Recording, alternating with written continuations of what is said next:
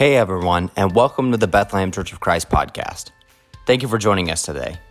We hope that today's message encourages and inspires you and helps you on your journey to discover and follow the will of God. The outline of this message, speaker, message title, and series can be found in the show notes or the details page. Be sure to check us out on Facebook or on our church website at Bethlehem505.com. And now, here is the message.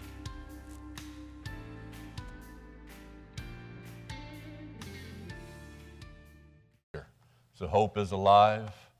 And uh, I'm going to tell in the message today just a little part of, uh, of the story that that song just shared about uh, Mary coming to the tomb. I'm going to name a few characters uh, from a TV show, and uh, I want you to tell me what that TV show is, all right? So, a couple of characters in that show are Ernie, Guy Smiley, Rosita, Kermit, Cookie Monster. There we go. There we go. Now, Guy Smiley, who is well, that was the reporter. We know Cookie Monster, don't we? We know we know Kermit. Pretty easy. But who remembers Mr. Hooper from Sesame Street? You remember him? Mr. Hooper. He wasn't a, he wasn't a puppet. He was a real life guy. Was on the show for 13 years. Uh, his real name was Will Lee and died of a heart attack back in 1982, which caused a problem for the producers of Sesame Street. How were they going to explain death to 10 million children? Now, they could have come up with a story that said Mr. Hooper retired to Florida, but instead they decided to, to take it head on and, and tell the truth. But being public television, they sure weren't going to bring any religion into it. So on the day of the show, Big Bird comes walking out with a picture that he had drawn for Mr. Hooper. And he said, Boy, I can't wait to see Mr. Hooper. And one of the characters said, Well, remember, Big Bird, we told you that Mr. Hooper died. And Big Bird said, Oh, yeah, I, I forgot. Well, well, I'll give it to him when he gets back. And that other character wrapped her arms around Big Bird and said, Big Bird, Mr. Hooper isn't coming back. When people die, they don't come back. And Big Bird asked, They never come back? And she said, Never.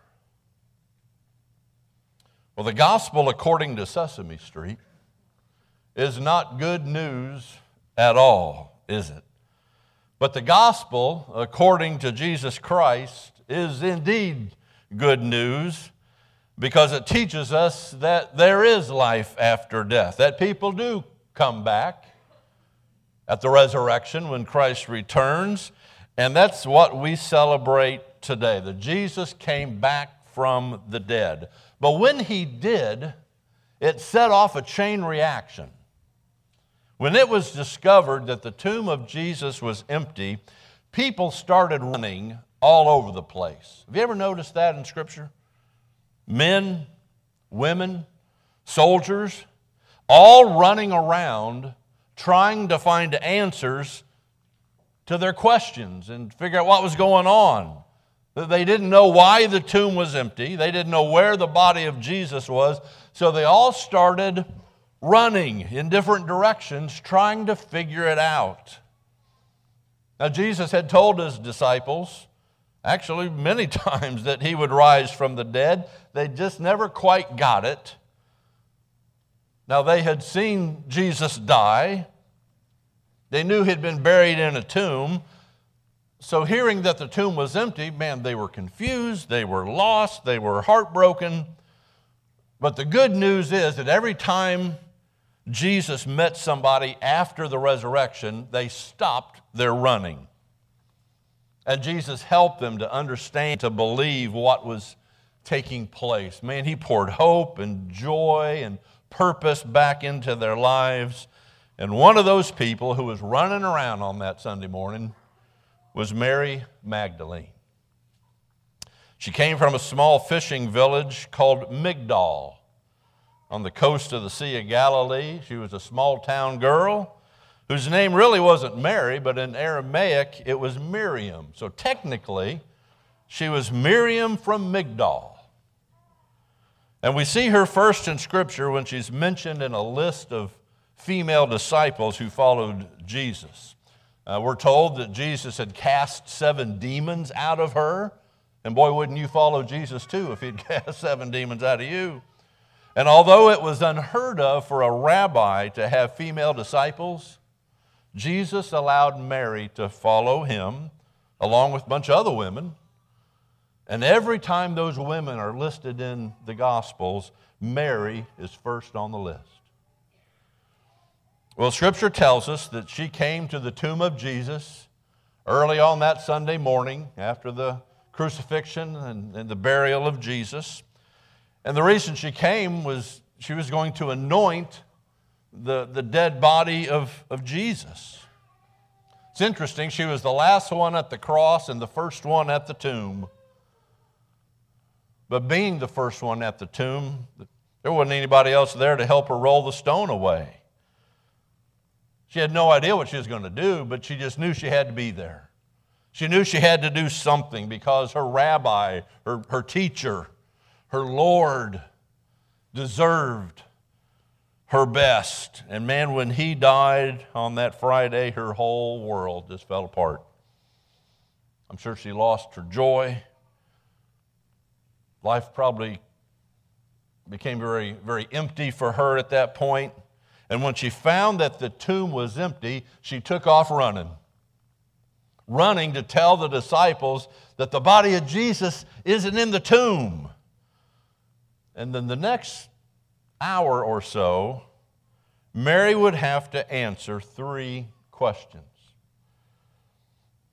And it might be that we here this morning need to answer one, two, or maybe all three of these questions as well, because we too might be running around trying to figure out what's going on in this crazy, mixed up world. Some of us, like Mary, may have lost our joy in life. Some of you may be wondering where Jesus is or if he can even be found. So, what are the questions that Mary had to answer? Well, the first one was this Why are you crying? Now, we're going to be looking at John chapter 20, if you want to follow along uh, in that today. Uh, starting in verse number one. These might be familiar words, but let's look at them again. Early on the first day of the week, while it was still dark, Mary Magdalene came to the tomb and saw that the tomb, or that the stone had been removed from the entrance. So she came running to Simon Peter and the other disciple, the one whom Jesus loved, that would be John, and said, They have taken the Lord out of the tomb, and we don't know where they have put him. And then down to verse number 12 Mary stood outside the tomb crying. And as she wept, she bent over to look into the tomb and saw two angels in white seated where Jesus' body had been, one at the head, one the other at the foot. And they asked her, Woman, why are you crying? they have taken my Lord away, she said, and I don't know where they have put him. Well, at this, she turned around and saw Jesus standing there. But she did not realize that it was Jesus. Woman, he said, why are you crying? Isn't it interesting that Mary was asked the same question? by both the angels and by Jesus. Now, the angels, they, they probably asked out of curiosity. They, they might have thought, well, this human being here should know that Jesus is alive. He had told them that he would be alive, so why is she crying? But then Jesus, I bet he asked out of compassion. I'm sure he loved Mary, and although he knew why she was weeping, could it be he wanted her to face her heartache and, and admit why she was so upset? Well, she did that, as she honestly said, They've taken my Lord away. Well, could it be that Jesus is asking us the same question that he asked Mary? Why, why are you crying? Some of you may be hurting today. Deep down inside, you're, you're weeping. Maybe, like Mary, you have shed tears in the cemetery and you miss your loved one dearly. Or maybe you've recently been given a, a bad diagnosis from a doctor. Maybe you're weeping over your children. The, the list is endless of why some of us might be weeping today. Oh, but the good news here on Easter Sunday morning is that Jesus cares about us. And the promise of Psalm 30, verse 5, still rings true today, where it says, Weeping may last for the night, but joy comes in the morning. And Mary experienced that joy when she met the risen Lord, and we can experience that same joy as well. Our tears can be dried because our risen Lord promises to care for us, to give us hope, to give us peace, to give us strength to face all that this lousy life can throw at us. So Jesus not only asked Mary, Why are you crying? but then he asked her a second question. Look at verse number 15. Who are you looking for? Well, thinking he was the gardener, she said, Sir, if you have carried him away, tell me where you have put him, and I will get him. Man, I love that last little phrase. You ever thought about that or noticed it? I will get him. No, I, I assume Mary was just an average sized woman. And for her to say that she would go pick up the dead body of a grown man who had been covered with 75 pounds of spices and bring him back to his, to his grave. Isn't that a beautiful statement of love and devotion? Now, remember her state of mind here. Her, her, hopes had been shattered. Her joy was most likely gone. Her life was suddenly very empty. Oh, but oh, she still loved Jesus. I'll go get him.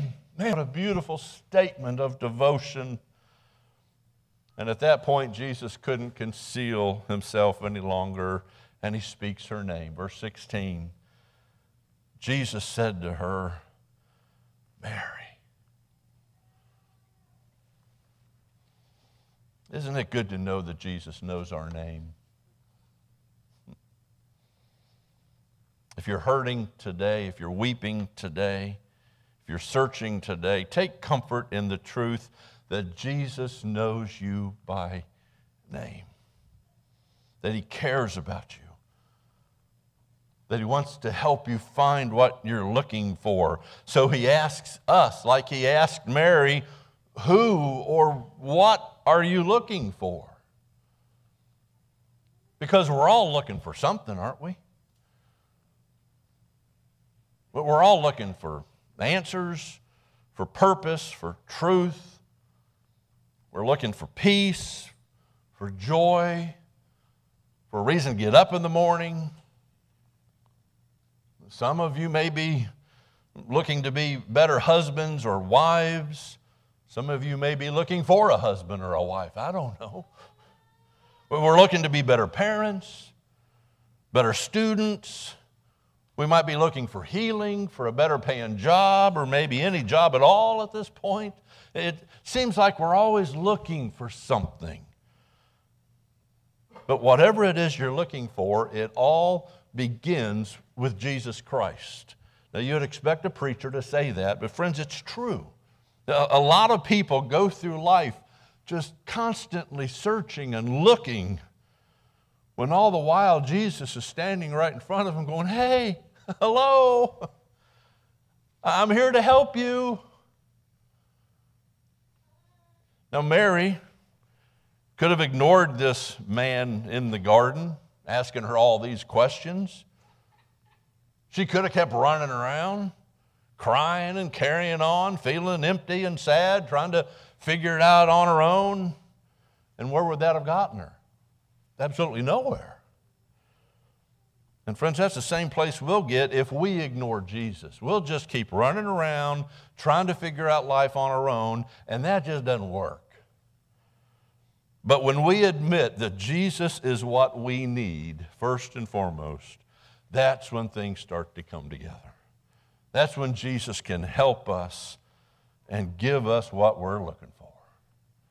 And then we'll be ready to answer the third question that Mary was faced with that Easter morning. And really, this is the most important question of them all.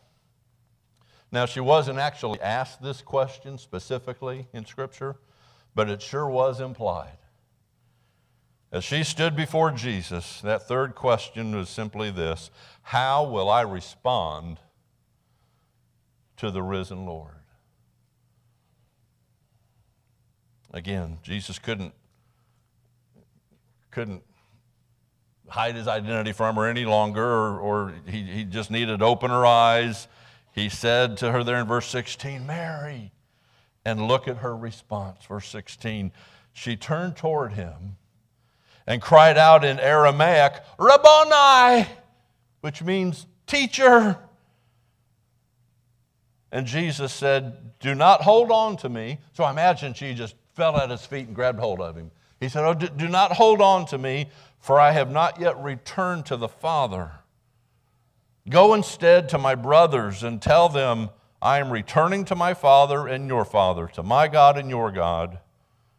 So Mary Magdalene, I bet she ran again, went to the disciples with the news, I have seen the Lord.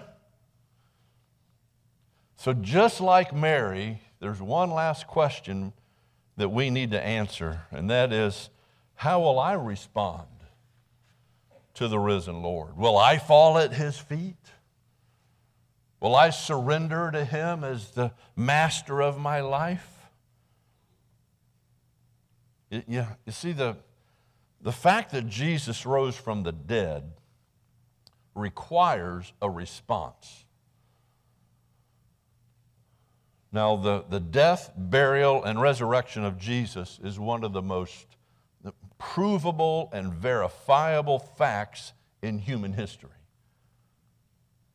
So it requires a response. We can't just say, eh, I don't believe it. Eh, that can't be true. No, the evidence doesn't allow us to say that.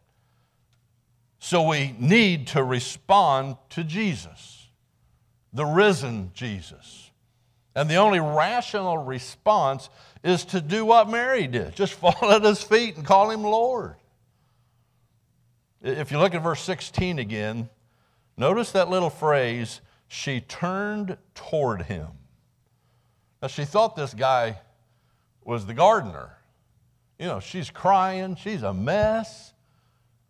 May not even been able to see through the tears very good. Then there's some guy, you know, she didn't expect it to be Jesus because he was dead.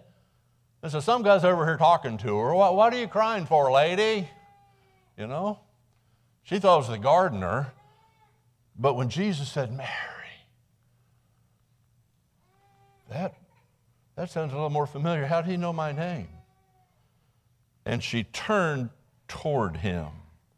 And I imagine that when, when she turned and looked at Jesus, I bet she stopped and wiped the tears out of her eyes and she gave him a good, hard look. And when she did, she realized who it was and she made her response. Now, she could have said, Well, there's no way this is Jesus. I saw him die. I saw him buried. This isn't him. But no, that wasn't her response. She took a good hard look at this guy, Rabboni, teacher, and fell at his feet. Now, I would assume that most of us here this morning have fallen at the feet of Jesus symbolically. Most of us have made Jesus our Lord and Savior. Most of us here this morning are Christians. But maybe there are some here who aren't. If you're not a follower of Jesus, let me challenge you here today to examine the evidence. Take a Bible. I'm sure the church will give you one if you don't have one. Just read the book of John. It's in the New Testament Matthew, Mark, Luke, and John. Just read John. Just, just read it. And see what it says about Jesus. And then there's other books that you could read. Uh, books such as The Case for Christ, uh, Evidence That Demands a Verdict, books that were written by men who set out to disprove Jesus as the Son of God.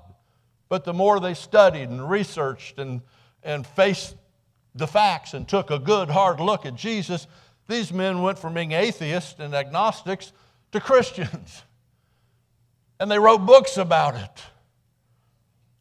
I'm sure that, that Tom or Lene or Noah or even myself, one of the leaders here at the church, could point you in the right direction to, to get a hold of these type of books. Or you say, well, I don't, I don't like to read, that's not my thing. Well, then just take a look at some of the lives of the people here at the Bethlehem Church of Christ. People of their own admission, I'm sure, who would say, hey, you should have known me before I was a Christian. I was a rascal. I was a drunk. I was a womanizer. I was lost in sin. But when I met Jesus, He completely changed me. And you can't deny that. All I know is that when you turn toward Jesus and take a good, hard look at Him, I think you're going to say, hey, this has to be the Son of God. I do believe. And then you'll respond like Mary did. So, on that first resurrection morning, Mary was asked three questions as she experienced three things. She experienced sorrow, then seeking, and then surrender. And maybe, maybe you can relate to those things. Maybe you're going through a time of sorrow right now. Or maybe you're in a season of searching. You're trying to figure out what's true, what's real, if this Christianity stuff is, is what it says it is. Or maybe you haven't surrendered to the Lordship of Jesus. Let me tell you, friends, wherever you are, Jesus will meet you right there and he'll change your life. Just try. Some years ago, some missionaries in Bangladesh were showing the, the Jesus film to several hundred villagers. And the people, they'd never seen this before. And they sat there enthralled at the life of Jesus. But then, as they got toward the end of the movie and started watching the scenes of Jesus being beaten and whipped and crucified they started crying and gasping and, yelling. And then when Jesus died on that cross and was buried, those missionaries said that chaos literally broke out. The people there in the village were just going crazy until one of their own men who knew of Jesus stood up and said, Don't be afraid. I've seen this. He gets up again. Friends, that's the simple gospel message that you can tell to your friends and family and coworkers and neighbors. Hey, don't be afraid. I've, I've seen it. I've read it. I've seen it. He gets up again. And I don't care what Sesame Street says. People do come back from the dead. Jesus did. And because he did, Mary's empty life was made full again and her sorrow was turned to joy. And the same can be true for each one of us. If you're running through life right now, trying to figure out what's true, what's worth living for, or if your joy is gone, or if you just don't know if you're going to make it through another year, wherever you might be, please know that the tomb was empty, but your life doesn't have to be. What's the old songwriter say? When peace like a river attendeth my way, when sorrows like sea billows roll, whatever my lot, whatever I got to face in this life, thou hast taught me to say, It is well. It is well with my soul. And it can indeed be well with your soul because Jesus, as we celebrate today, rose from the grave. He can dry your tears, He can give you what you're looking for if you'd simply stop your running around and respond to Him as the risen Lord. And we're going to give you a chance right now. Worship team, come on up. If, if you've never responded to Jesus as the risen Christ, as the Son of God who came, lived a life of perfection, but was still put to death on an old rugged cross, but was buried and then on Sunday morning rose up. For, if, if you've never responded to Jesus as the risen Son of God, you can do that right here this morning. The Bible tells us simple steps of faith that we take. First thing is you believe this to be true. When you take that good hard look at Jesus, you say, Yeah, I believe that. And that ought to, as we see in the book of Acts, chapter 2, the people heard about Jesus who had been crucified. Says they were cut to the heart. That ought to cause us to to weep and say, Man, what must I do to be saved? And Peter told them there in Acts 2 hey, repent, change. Don't live a life of sin anymore, but let God change you and go live a godly, holy life. And then confess, yes, I do believe that Jesus is the Christ, the Son of the living God. And I'm willing to be baptized into Christ where the grace of God washes all of my nasty sins away, doesn't remember them anymore, and He fills me with His Holy Spirit so I can go out and live a brand new, purpose driven life. And what a greater day to be buried and to be raised up than on Easter Sunday, the day we celebrate Jesus being buried and being raised. That's what baptism's a picture of. Well, if you've never taken these steps of faith, we invite you to do that right here today. Thank you for listening to the Bethlehem Church of Christ podcast. If you enjoyed this episode and think others can benefit from it, we encourage you to share it on social media, subscribe to our podcast, or leave us a rating and review on the podcast platform you use. You can also connect with us online at Bethlehem505.org or find us on Facebook. Please join us next time as we each seek to understand God's Word and follow His Son, Jesus Christ.